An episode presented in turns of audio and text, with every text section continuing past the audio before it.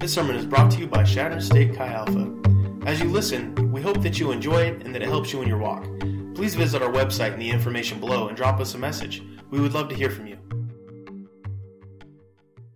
So, in case you guys didn't know, we went to a retreat this last weekend. Um, I'll speak more about it uh, in my sermon.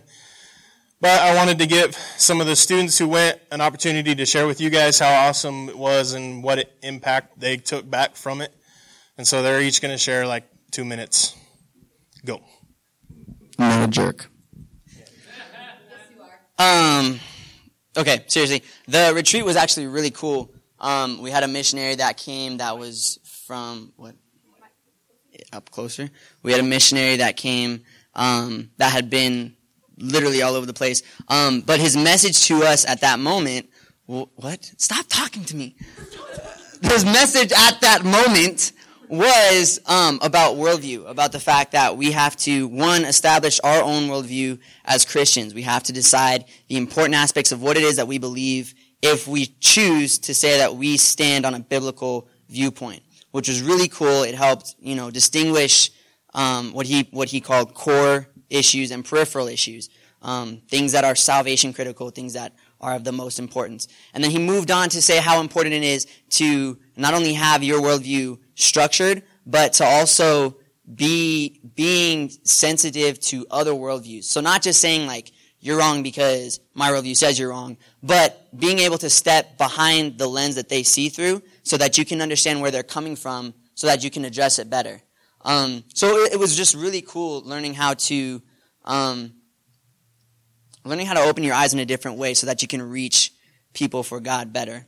And so that was probably the biggest thing I took from it. All right. Ruben summed up the whole weekend. Um, it was all about worldview. So uh, the main thing that I really took from it was how I'm viewing other people, not just like um, pretty much how he said, like through my own worldview, but like biblically. And then he talked a lot about uh, if they believe, like if everybody else believes that Jesus Christ came, lived, died, and was resurrected, that like the small things don't matter. So a lot about like choosing your battles. So like if somebody doesn't eat meat because they don't believe that they'll be pure anymore, like does that really matter in the scheme of things if they truly believe that Christ died and rose again? Um, so that was a lot of what I took from that. And then, um, yeah, just kind of choosing your battles and knowing what you believe and standing firm in that.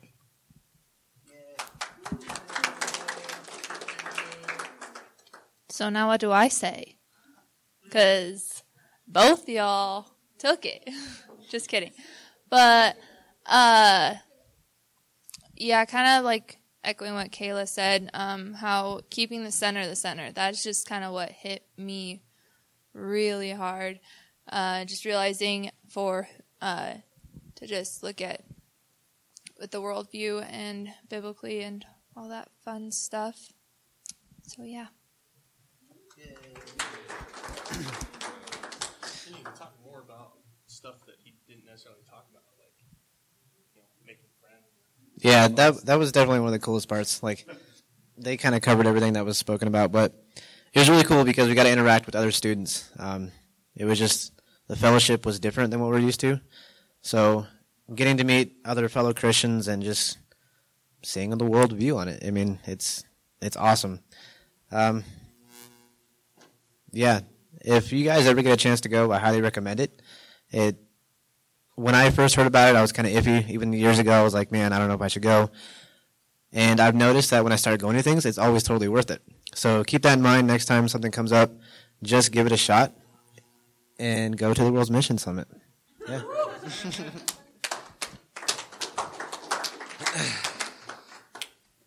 um, well, what? Okay. All right. Um, well, since a lot of the points were taken, well, I learned. what? Okay. well, anyways, what I learned wasn't necessarily from Manny. It was from the other um, student. What? uh, they can't. Okay. All right. All right. It's from the other students, and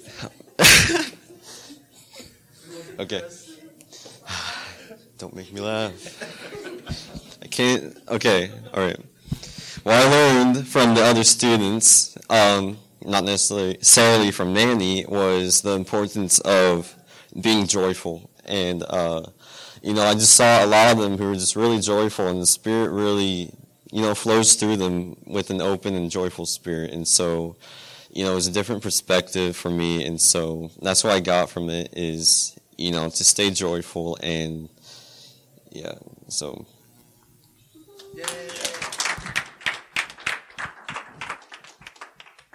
Give it up for Chris. You're so funny. You're funny. Okay. I love the UW retreat. I love going and teaming up with UW. Uh, if you guys don't know, University of Wyoming director Derek um, actually kind of got kind of got called into um, missions here in Chadron. Um, he was attending Arch Alpha here like 20 years ago. He's old. Don't tell him I said that. He's not that old. But he got called into missions when he was in school here, went to seminary school, graduated, tried to become a youth pastor, realized he just wanted to go back and do Chi Alpha at the time.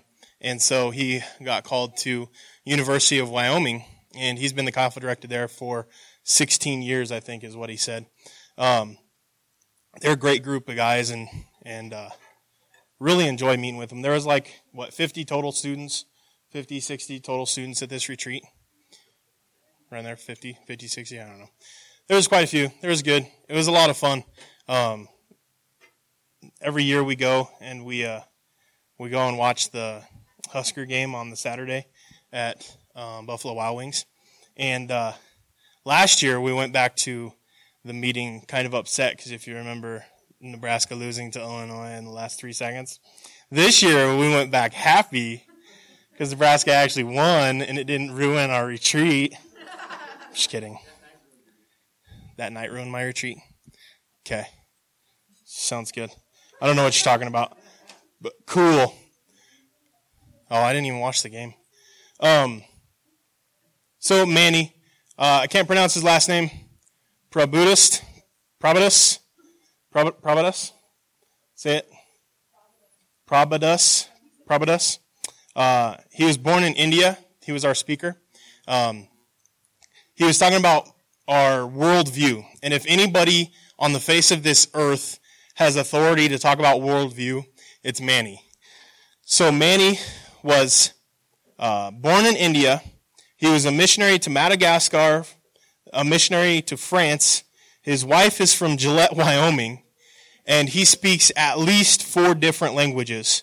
And he is currently raising support to go back to France with his wife and his family. And uh, so, what do you think? Can you? I mean, just take a second and think of what his worldview would look like compared to yours. He was born in India, was a missionary to Madagascar and France, and he has a wife from Casper, Wyoming, or Gillette, Wyoming. So think about that just for a split second. How would his worldview differ from your worldview being born wherever you were born? Um, so they kind of talked about it a little bit. One of the main points I got out of the retreat was keep the center the center. And the center is salvation through Jesus Christ and what Jesus Christ did on the cross and the fact that Jesus Christ rose again. Him rising again and, and uh, death not keeping him in the grave is honestly just as important, if not more important to us as Christians as his crucifixion. Because many people were crucified. But Jesus was ro- rose on the third day. And that is huge. And so how do we interpret um, that piece of information? How do we look at it?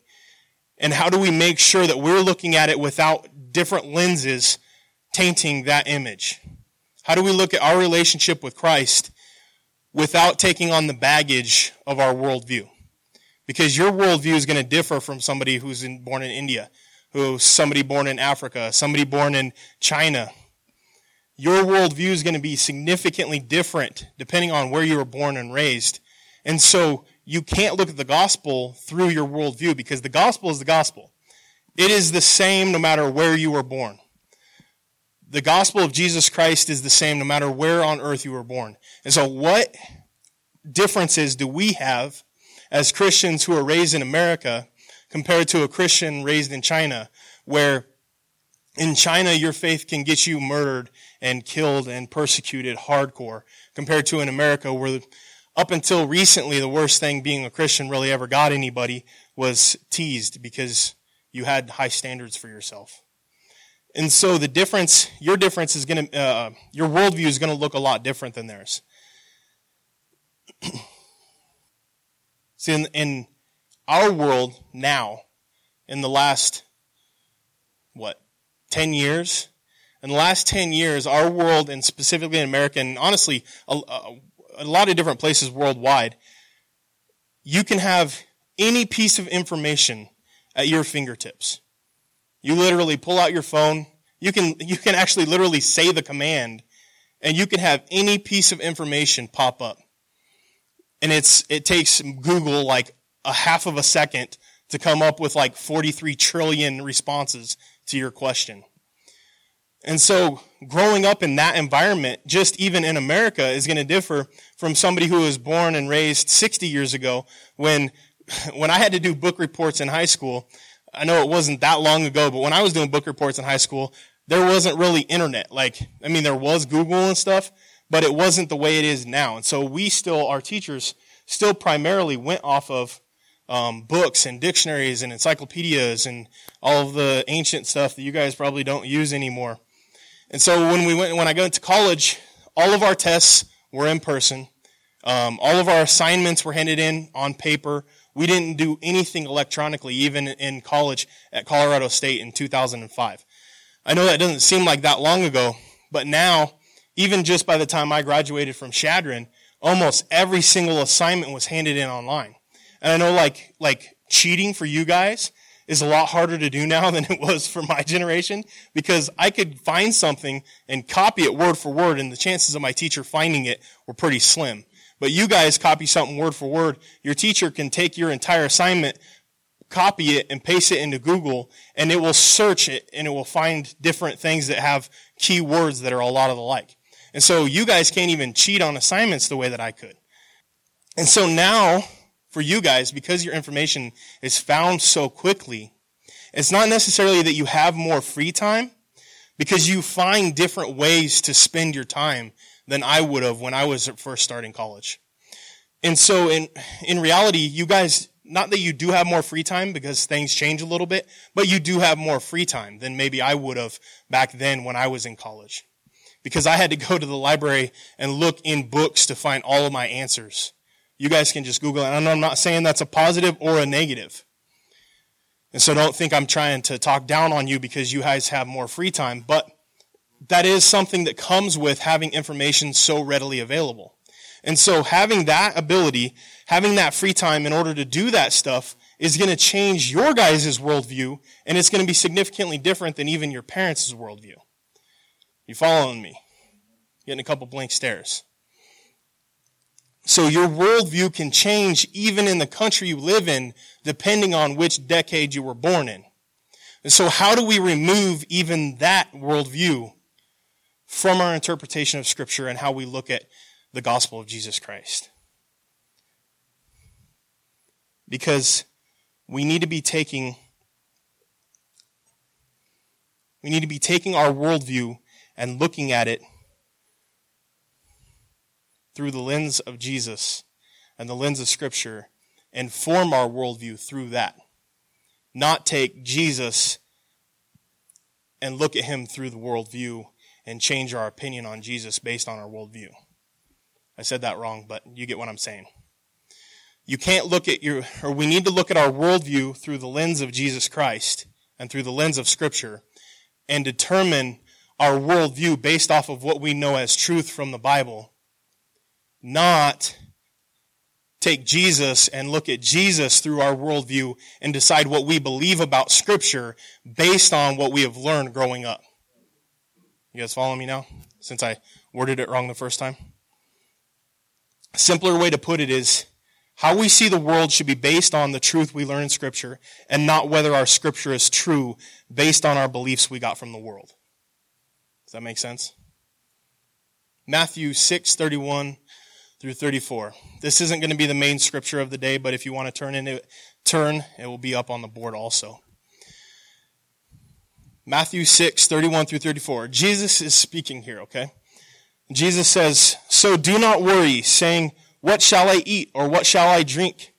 Or what shall we wear?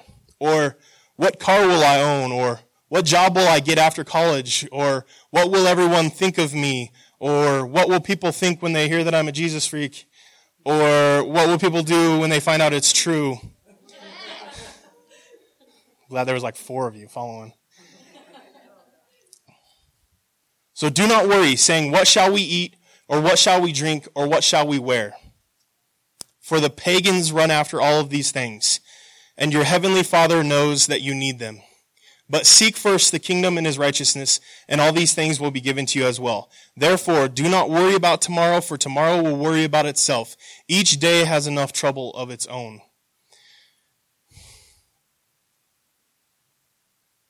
When we set out for the day, how often have we set out with the exact opposite viewpoint as what this is telling us?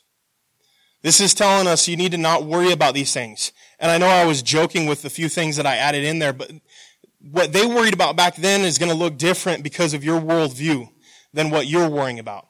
But the message is still the same. Jesus is saying, don't worry about these things. I'm gonna, I'm gonna take care of you. In our world in America today, we're not gonna worry about what we eat because you guys all have meal plans or McDonald's, you can buy a cheeseburger for a dollar thirty or whatever it is. And you make enough money to be able to afford it.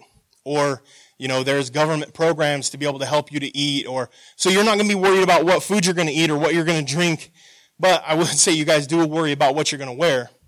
Not in the sense that you don't have clothing, but you worry about what you're going to put on for the day. Um, we worry about what car we're going to buy. How expensive of a car do I want to buy? What's the most expensive car that I can possibly afford? We think about what job you're going to get after college. What career are you going to go to, go into? Is the career you're going to go into going to make you enough money so that you can live the way you want to live financially? These are things that we worry about in America. And I'm not talking about you guys as Christians, but I'm talking about Americans. And what will people think of me? That is one of the biggest things we worry about. And this does apply as Christians specifically. As Christians in America, we often think, what will people think of me if, if I go up to him and I share the gospel with him? What's he going to do? What are my friends going to do when I talk about Jesus freely with them? Do I need to hide my faith around my own friends so that they'll stay my friends? I mean, these are things that we do worry about. And then Jesus is continuing to say, for the pagans run after all these things. So if, these, if these are things that the, that the world worries about, you need to not be worrying about it, basically. If the world, world worries about how much money they're going to make, you better not be worrying about that. If the world's worrying about how expensive of a car they can buy, you as Christians should not be worrying about that. For the pagans worry of all of these things. And your heavenly Father knows that you need them. But seek first His kingdom and righteousness, and all these things will be given to you as well. And I'm not talking about a prosperity gospel type thing. A lot of times what happens is when we seek after the kingdom of God first, these things will be given to us, not in the sense that we're going to have a nice car and we're going to have everything taken care of. But you're going to start realizing what's important. And what God is going to take care of is going to be enough when you seek first the kingdom and his righteousness. Because tomorrow will worry about itself. Each day has enough trouble of its own.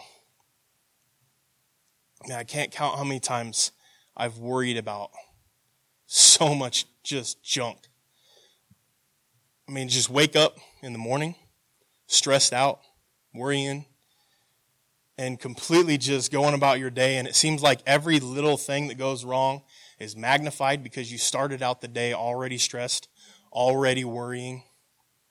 You didn't seek first the kingdom.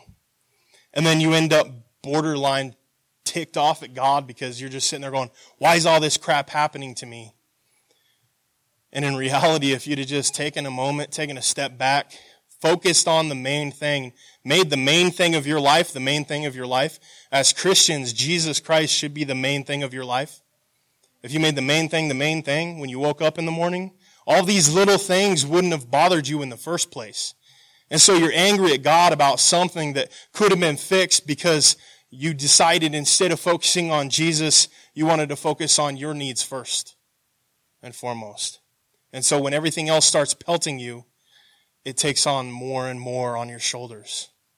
See, because when we give things over to Christ and we make Jesus Christ the main thing, He takes the burden, He takes the load off our shoulders in the first place. If I had a dollar for every single time I allowed my circumstances affect my mood, specifically my mood towards God and my relationship towards God, I probably wouldn't have to worry about money anymore. I can't count how many times I've worried about things so much that it's affected my mood. And if I'd have just stopped, taken a second, made the main thing the main thing, everything would have been fine. It wouldn't have bothered me nearly as much. That's not okay. I'm saying that I, have struggled with it and it's happened to me, but I'm not saying that it's okay. I don't like that. I tend to focus on things other than Christ and it ends up stressing me out. It's not okay that we do that, but we are going to do it. And so if you have been that way today and, and, uh, you've just been burdened and you didn't take the time to focus on Christ and, and the day's just been wor- just wearing you down, just take the time to make the main thing the main thing. Because when I need to take a step back and I just ask myself, am I seeking worldly things or am I seeking first the kingdom? More often than not, with the things that stress me out to the point where I'm almost mad at God, that's when I'm seeking things of myself or th- seeking things of the world. When I'm truly seeking after things of Christ and I'm truly seeking after things of God, I'm not stressed out to the point where I'm mad at God. More often than not, when I get mad at God, it's because I'm seeking myself first. More often than not. God never promised us things would be easy. God never promised us we'd be wealthy. God never promised us that we would have a nice car that has GPS and Sirius XM radio and backup cameras and gets 500 miles per gallon. And God never said we would have all of these luxuries in life. Now, you might get those luxuries in life. I'm not saying having those luxuries in life is a sin or anything like that. That's not what I'm saying. But I'm saying if that's where your happiness comes from, you've got a problem. We're not supposed to worry about those things. And if we think about it this way, and this is something that Manny kind of said, I took my own take on it. In Scripture, when it says not to worry about something, it means in our life you're probably going to have a reason to worry about it. But God's still saying, don't worry about these things. Manny said it a little different way, and I'll share with you how he said it in a minute. But when God's telling us not to worry about something, it means that in our life there's something there to worry about. And God's still saying, don't worry about it because He's in control. And we're not worrying not because we can handle it, but because He can handle it. We can't waste our valuable time. And yes, your time is valuable. You cannot waste your valuable time worrying about those things. Because on our retreat this weekend, the way Manny worded it was when God says, do not be afraid, it means there's something you should be afraid of. But God says, do not be afraid because I am with you. And so if we apply that to this, says, do not worry means there's something to worry about. But God's saying, do not worry because I am with you. Maybe I have something more important for you. Maybe I'm going to handle it. Maybe I'm going to get you something even better than you thought you deserved. Do not worry. Romans 1 16, uh, Romans 1 starting in verse 16 is going to be our scripture for tonight. Romans 1:16 starts with For I am not ashamed of the gospel because it is the power of God that brings salvation to everyone who believes. I'm going to read that again. For I am not ashamed of the gospel because it is the power of God that brings salvation to everyone believes. First the Jew, then the Gentile. For in the gospel, the righteousness of, righteousness of God is revealed a righteousness that is by faith from first to last, just as it is written, the righteous will live by faith. If we're living by faith, we're not worrying about the same things that the world worries about. When we're truly living by faith, the things that come and, and seem like it's going to take us off track in our lives don't seem to bother us the same way as they used to. Because we know that God has it. See, we don't have faith in the same things that the world has faith in. Our faith is in Jesus Christ. The world's faith is in money, relationships, sex, drugs, alcohol. Their faith is in that to make them happy. They're looking forward to Friday night because they can go just have a beer and take an edge off. We should be looking forward as Christians to the next thing that God's got in store for us. The next time we're, God's going to give us a new piece of truth, a new piece of information that's just going to revolutionize our walk with Him. We should be seeking out God. We should be seeking out God the same way the world seeks after money. Because in the world, and specifically here in America, we're told from a tiny, tiny little age that if you have enough money in life, and even if we're not told directly, we're told by people's actions that if you have enough money, everything in life is going to be okay. That is our worldview. We have to approach the gospel without that worldview. Because God calls us to live by faith. See, when you got a problem and something in your life is just beating you up, or uh, maybe you're having a, maybe the problem isn't necessarily um, against you. Maybe it's it's not necessarily life's beating you up, but maybe you're having a problem stepping out in faith more. Maybe you're having a problem taking the next step and sharing the gospel more. Maybe you're having a problem with you know uh, who you should be talking to about Jesus. Maybe you're having a problem just hearing from God. The, tel- the, the 12 step program in Scripture simply says the righteous will live by faith. You need a 12 step program to get closer to God? The righteous will live by faith. You need a 12 step program to make your life happier? The righteous will live by faith. You need a 12 step program to hearing from God more? The righteous will live by faith. And I know that sounds simple, and I know that underneath that it can be more complicated. But what I'm saying is when we truly elevate our faith to the level that God's calling us to, man, we just know that God's got our back and that God's going to guide us. God's going to have it covered. You don't feel close to God? Start working at getting closer to God in faith that the things that you do are going to get you closer to Him. Does that make sense? So if you're feeling like you're not close to God, have faith that going and spending in time in prayer, that God's going to meet you.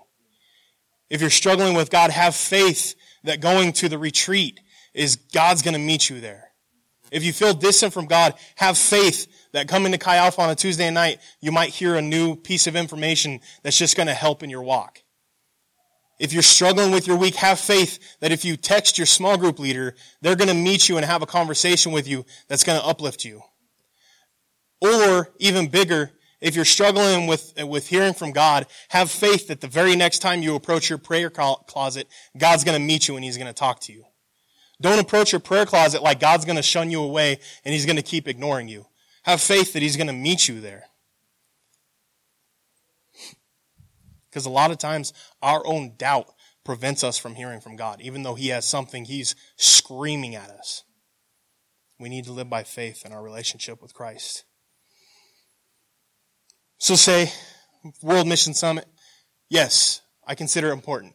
Yes, I talk a lot about it. But for real, if the reason you don't want to go to World Mission Summit or you don't think you can go to World Mission Summit is because you don't think you can afford it, have faith that God's going to come through and if he wants you to go, he's going to have you go. So in the meantime, behave as if God's taking care of it. And if the time comes and you end up not being able to go and you have to back out, that's fine. But have faith. Live like it. Act like it. Sign up on a sign up sheet. Start doing things to get you to go. Have faith that God's going to come up with the money. If you're worried that the World Mission Summit isn't going to necessarily bring you closer to God, approach it with the mindset that you have the faith that it will. Yes, like I said, I consider the World Mission Summit important. You can tell. There's a reason why I consider it important. There's a reason why we talk about it all the, all the time. It's important. But if God doesn't want you to go, have faith that He's going to have, make, do whatever it takes to make sure you don't go. And the same on the, on the opposite sense. And so act like you're going to go. I know I worded that horribly, but verse 21, picking up where we, not picking up where we left off, skip a little bit down to verse 21. For although they knew God, they neither glorified him as God nor gave thanks to him, but their thinking became futile and their foolish hearts were darkened. I'm going to read verse 21 again. For although they knew God, I estimate the vast majority of you guys know God. For though they knew God, they neither glorified him as God or gave thanks to him, but their thinking became futile and their foolish hearts were darkened. They knew God. They didn't glorify him and they didn't give thanks to him. And I think this applies more than just with our words. I think it applies to our actions. With your actions, are you glorifying God? And are you giving thanks to Him? Are you making the most of every opportunity you have? I've shared before, while you guys are at college, you will never have another opportunity like you have here while you're in college to share the gospel with thousands of people who are the same age as you and are willing to engage in that conversation, who live 100 feet away from you, uh, football field away from you, maybe uh, I don't know how far Edna is away, 400 yards away from you. There's thousands of people congregating on this campus.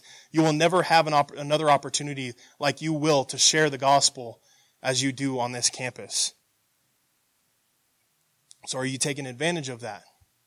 Of every opportunity to glorify God and to give thanks to Him. Verse 22. Although they claimed to be wise, they became fools. Verse 23. And exchanged the glory of the immortal God for images made to look like mortal human beings and birds and animals and reptiles. For us, our worldview, our idols are going to look different than the worldview and idols back then. Our worldviews and our idols are going to be more like our phones. Facebook, Netflix, Twitter, I don't know, Periscope, what's the picture one?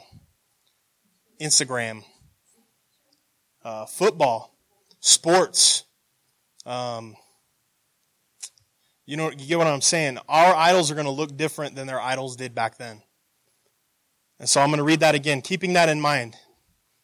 And exchange the glory of the immortal God for images made to look like a mortal human being and birds and animals and reptiles. Or let's read it like this. And exchange the glory of the immortal God for their cell phones.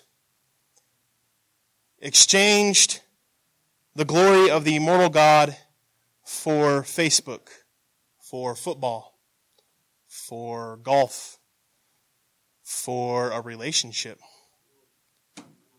for a job, for a college degree, for fun. Out of everything I've said today, this part can be the scariest part. Because it challenges us to take a look at our salvation in Jesus Christ and what we know about Jesus and what we believe about Jesus and take it from just being in your head and applying it to your life. It's saying you can't just know God but live like everybody else in this earth. Because if you do, you're going to have a bad day. And so, to bring this around a little bit to what we learned at the retreat, we need to be very careful to make sure that our traditions, just because we're Americans, don't supersede Scripture in our lives. Don't supersede Jesus Christ in our lives.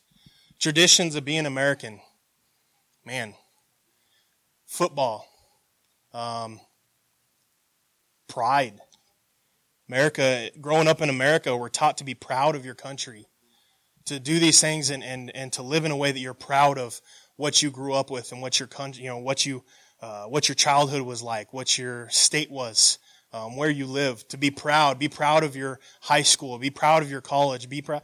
Pride is, is not a godly thing, no matter how we look at it.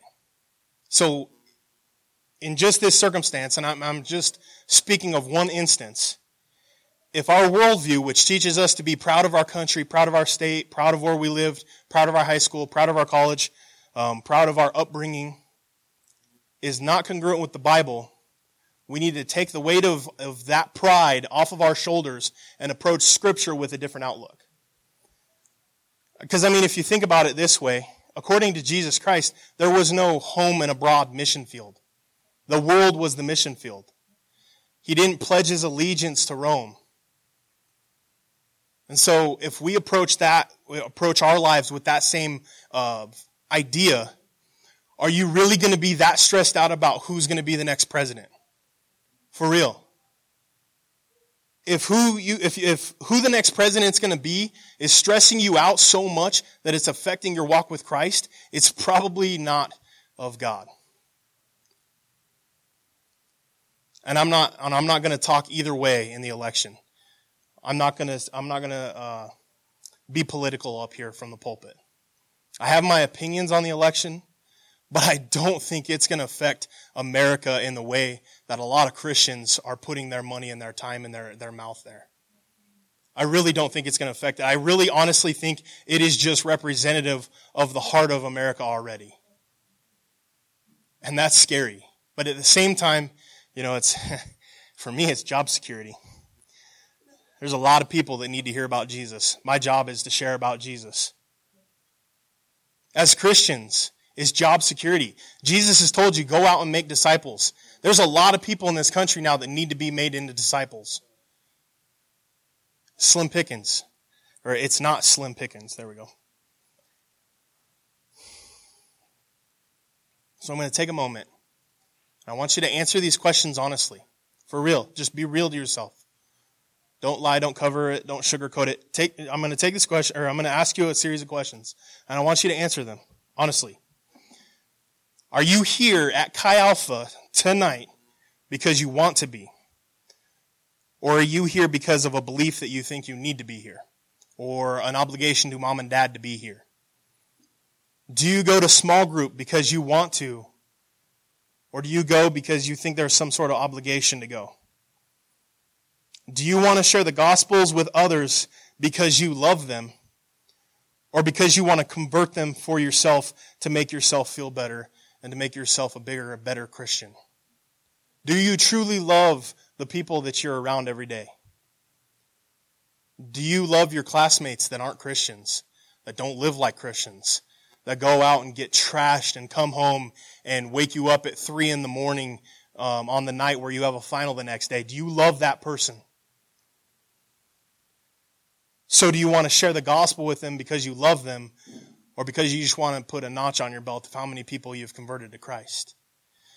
See, the gospel is telling us you should be here to learn more about Jesus Christ. You should go to your small group to learn more about Jesus Christ. You should meet with your small group leader one on one to learn more about Jesus Christ and grow in Christ. You should want to do these things to get closer to God, not because of some sort of obligation.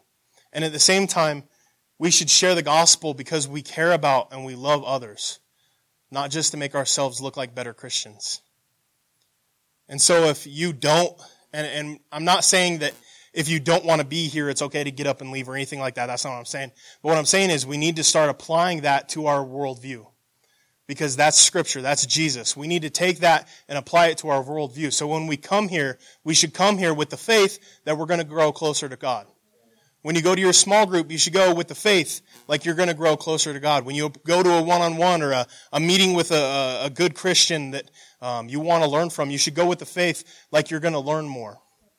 And that should excite you. And when you're sharing the gospel to somebody, you should do it because you truly care about them, not because of some sort of obligation. Our love, Scripture tells us that our love should compel us to do this stuff.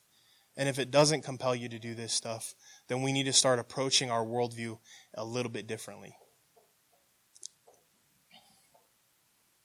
And like I said, if if it's tough to come here sometimes, I'm not saying don't come.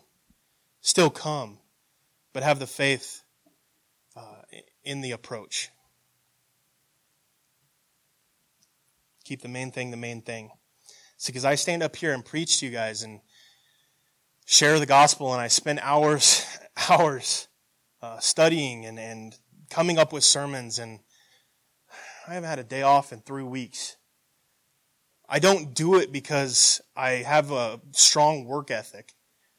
I, I honestly really am, am upset that I haven't had a Sabbath day in three weeks because I really strongly believe in Sabbath and, and taking a day every single week and resting and truly resting, not pretending that you're resting and actually doing work, just a different kind of work. I mean, I really do believe in taking a Sabbath day and taking a day for yourself and enjoying it and enjoying it. And so the fact that I've worked three weeks in a row isn't because I'm some sort of, of workaholic or anything like that. It's because there's been opportunities that have been coming up. We went on retreat. We got a chance to go and, and minister after a Korn concert. Um, that was just last week. Feels like it's been a month ago. Um, I don't know. I don't even remember what was before that anymore. But the well, we had we had a big night at the well this last Thursday with um, spiritual warfare and did a lot of studying and a lot of uh, um, praying about that. And then, so working like I do isn't because of some sort of obligation to Chi Alpha or some sort of obligation to you guys. It's truly because I love Jesus. This is something that Jesus asked me to do, and I love and I care about you guys. I truly do want to see every single one of you, even if I don't personally know you, I want to see you grow in Christ this year. I want to see you at the end of the year at a place you didn't even fathom you could be in your relationship with God. I truly do care about every single one of you guys. And when you guys succeed, I'm right there behind you cheering you on. And when you fail and, and something goes wrong, I'm standing there just waiting for you to come and talk to me so that I can console you and, and hurt with you.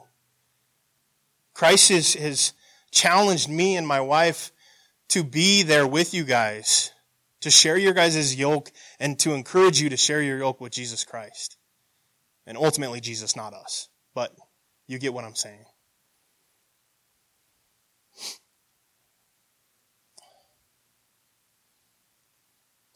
So if for any moment it seems like you're just kind of going through the motions, seems like you're just, you're here because you're here. It's because it's what you do on Tuesdays. You know, you're at church on Sunday because it's what you do on Sundays. Maybe you're at your small group because it's just what you do. Whenever you feel like you're just going the, through the motions, I want to challenge you to take a step back and to try to remember first and foremost what Jesus Christ did on the cross for us. And then try to remember back, remember back and think about the impact that Jesus has had on your life. I mean, I've, I've known Jesus for a short while compared to a lot of my other colleagues in ministry. But the impact that Jesus Christ has had on my life is, is profound. Um, to be completely honest with you guys, I, I haven't shared my testimony in a while here, but the way I was living my life before I was a Christian, I truly 100% am honest with you guys. I do not believe I would be alive standing here in front of you today to share about Jesus Christ. I truly believe that Jesus Christ saved my life. And so the impact that Jesus had on my life, if ever I feel like I'm going through the motions and I feel like, why am I sharing the gospel with you guys? Why have I worked for three weeks straight? Why have I done this stuff? Man, it's because Jesus Christ, what he did on the cross and what he's done for my life, I love him so much that I can't not share the gospel with you guys. I can't not be here to teach you guys. Because what if this Tuesday is the Tuesday where you truly give your life over to Christ? What if this Tuesday is the Tuesday where you all of a sudden just get inspired and you realize that your relationship with Christ isn't a get out of jail free card, but it is truly giving your life over to Christ? What if this is the week where your relationship with Christ goes from just being at church on Sunday and just being at Chi Alpha on Tuesday to you actually starting to read your Bible on your own time and pray on your own time because of maybe something that God gave me in a sermon and just for some reason it stuck with you, even though maybe it wasn't even the main point of my sermon. So why am I here on a Tuesday when I've been stressed? I've been, I'm, I'm at the edge.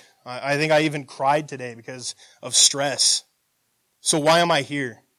I mean, I, I only say that because I, I truly believe in being vulnerable with you guys. It's been a rough few weeks and I do need a day off.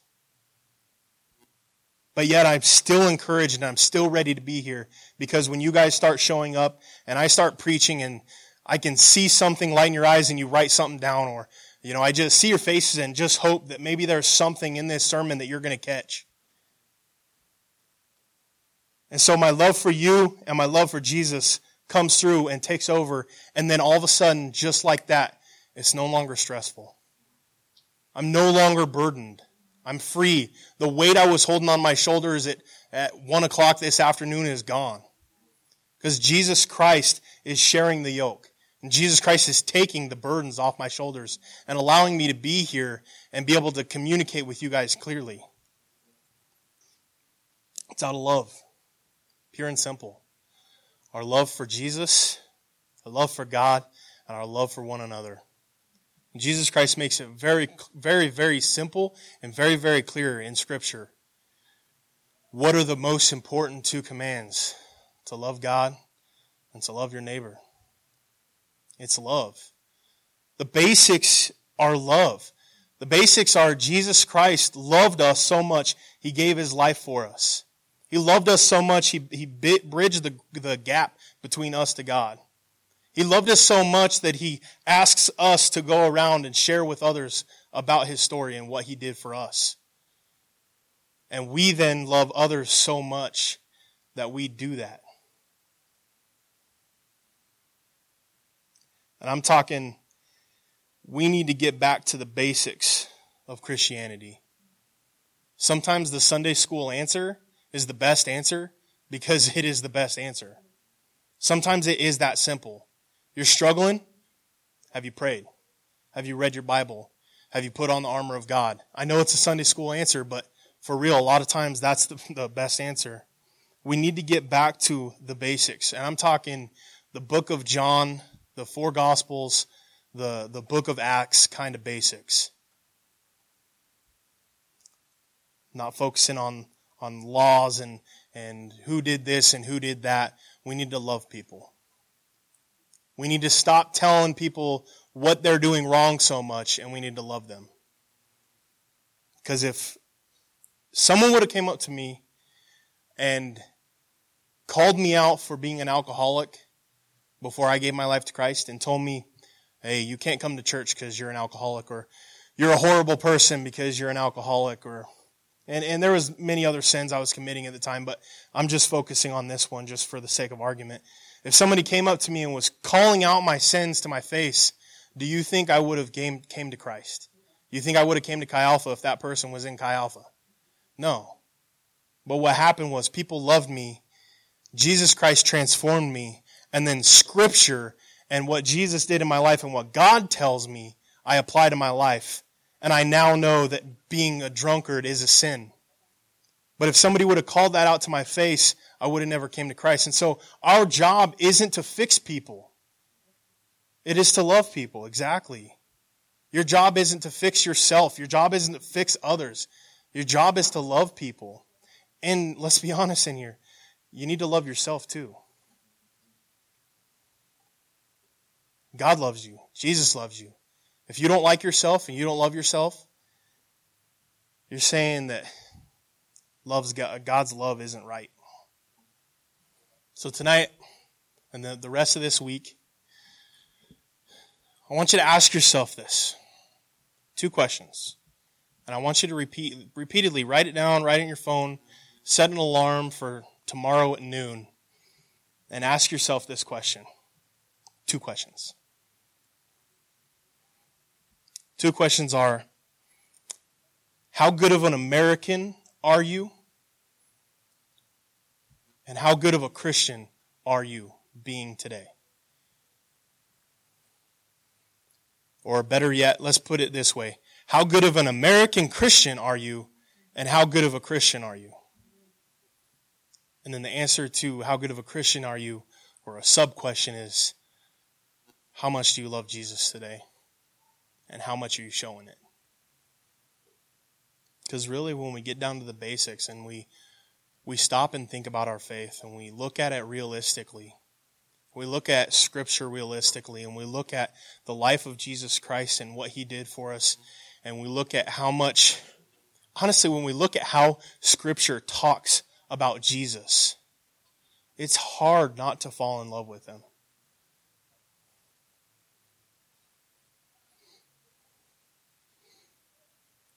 And then when you stop and you look at Scripture and you look at Jesus' words, and you look at not even necessarily his words, let's just let's go a step further and say his actions.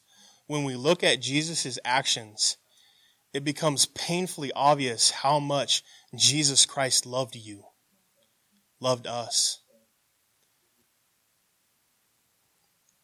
And so our job is to take what we see about Jesus Christ and to somehow share that love, share what we saw, what Jesus did, for us, share what Jesus was and who he is to somebody who doesn't know Jesus yet. Somehow. And we need to lean on God in order to do that in the first place. And so, in my opinion, and what this all comes down to is what it really comes down to our entire faith, our entire walk with Christ, our point of existence on this earth from now on is simply wrapped up in this. Jesus Christ loved us so much. He died for us on the cross to, to take the burdens off our shoulders, the, the sins out of our lives, to make us new.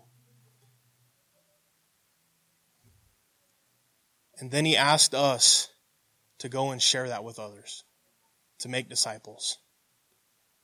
That really is, in my opinion, if I could preach, I preached a few weeks ago on the gospel of Jesus Christ. If you can sum up the gospel in just a short little way, that's how you would do it. That is what Jesus was. Jesus was love. Now, the thing is, Jesus was love.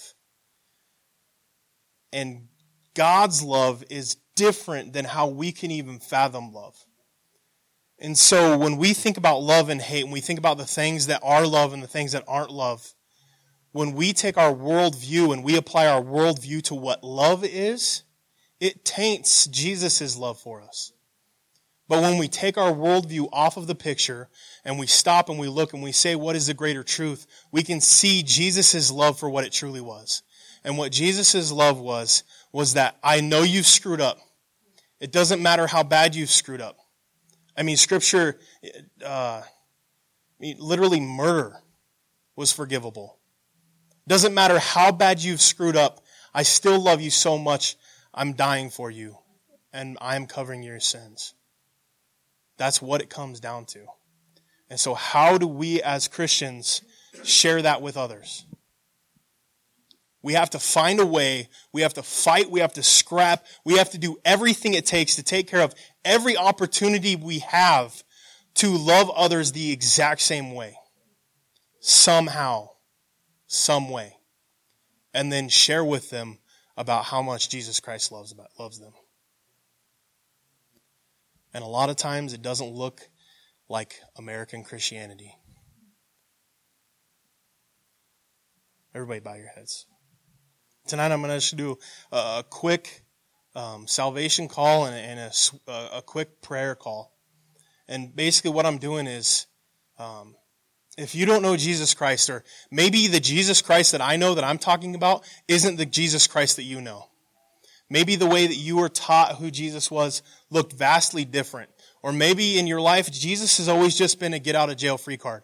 Or maybe church has just been something you do. Jesus was just something you did.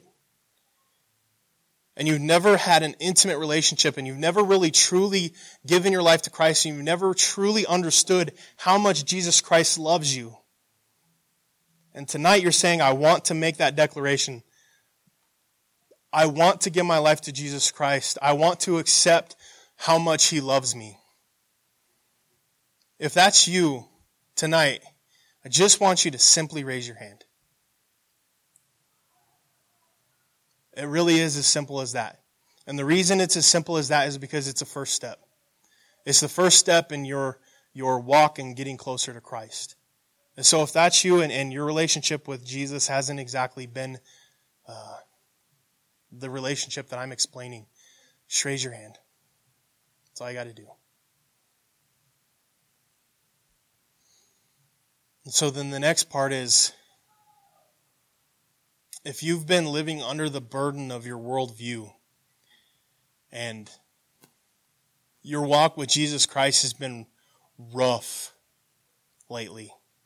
Maybe it wasn't always this rough. Maybe it just started getting that way when you came to college, or maybe it started getting that way once you started getting busy with class and life and work and, and whatever else is, is weighing you down. And tonight you're just saying, I want to get back to the basics of what Jesus Christ is and what, who he is and what he has done for me. If that's you tonight, just raise your hand. I see your hands.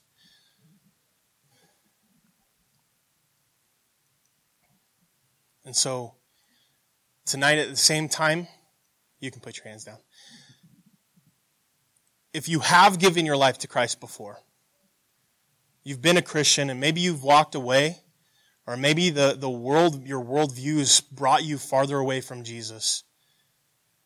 And tonight you're saying, I want to do over. I want to start fresh. I want to love Jesus uh, like I used to. If that's you, raise your hand.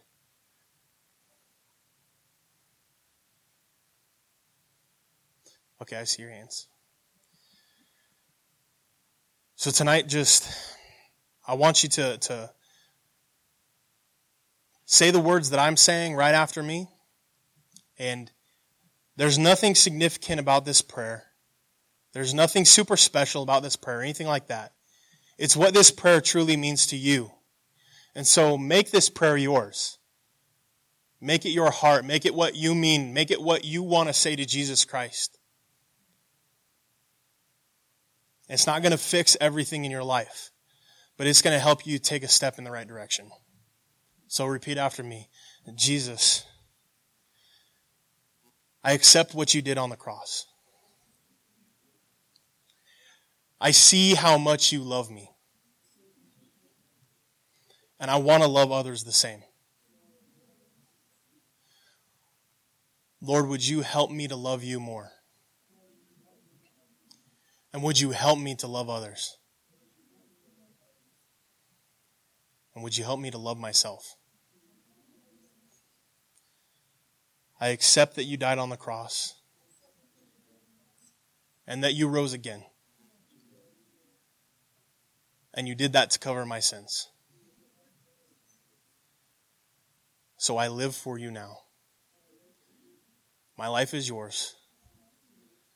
Have your way with it. In your name I pray. Amen. Like I said, there's nothing significant about that prayer. It's not like that prayer is written in the Bible and I have you repeat it because there's something special about it or anything like that. It's just make it your own and make it meaningful to you.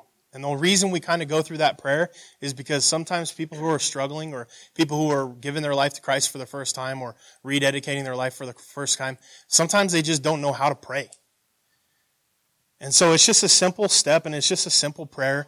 And that doesn't mean you have to pray like that every time you pray or anything like that. It's just a step in the right direction. Make it yours, make it your own.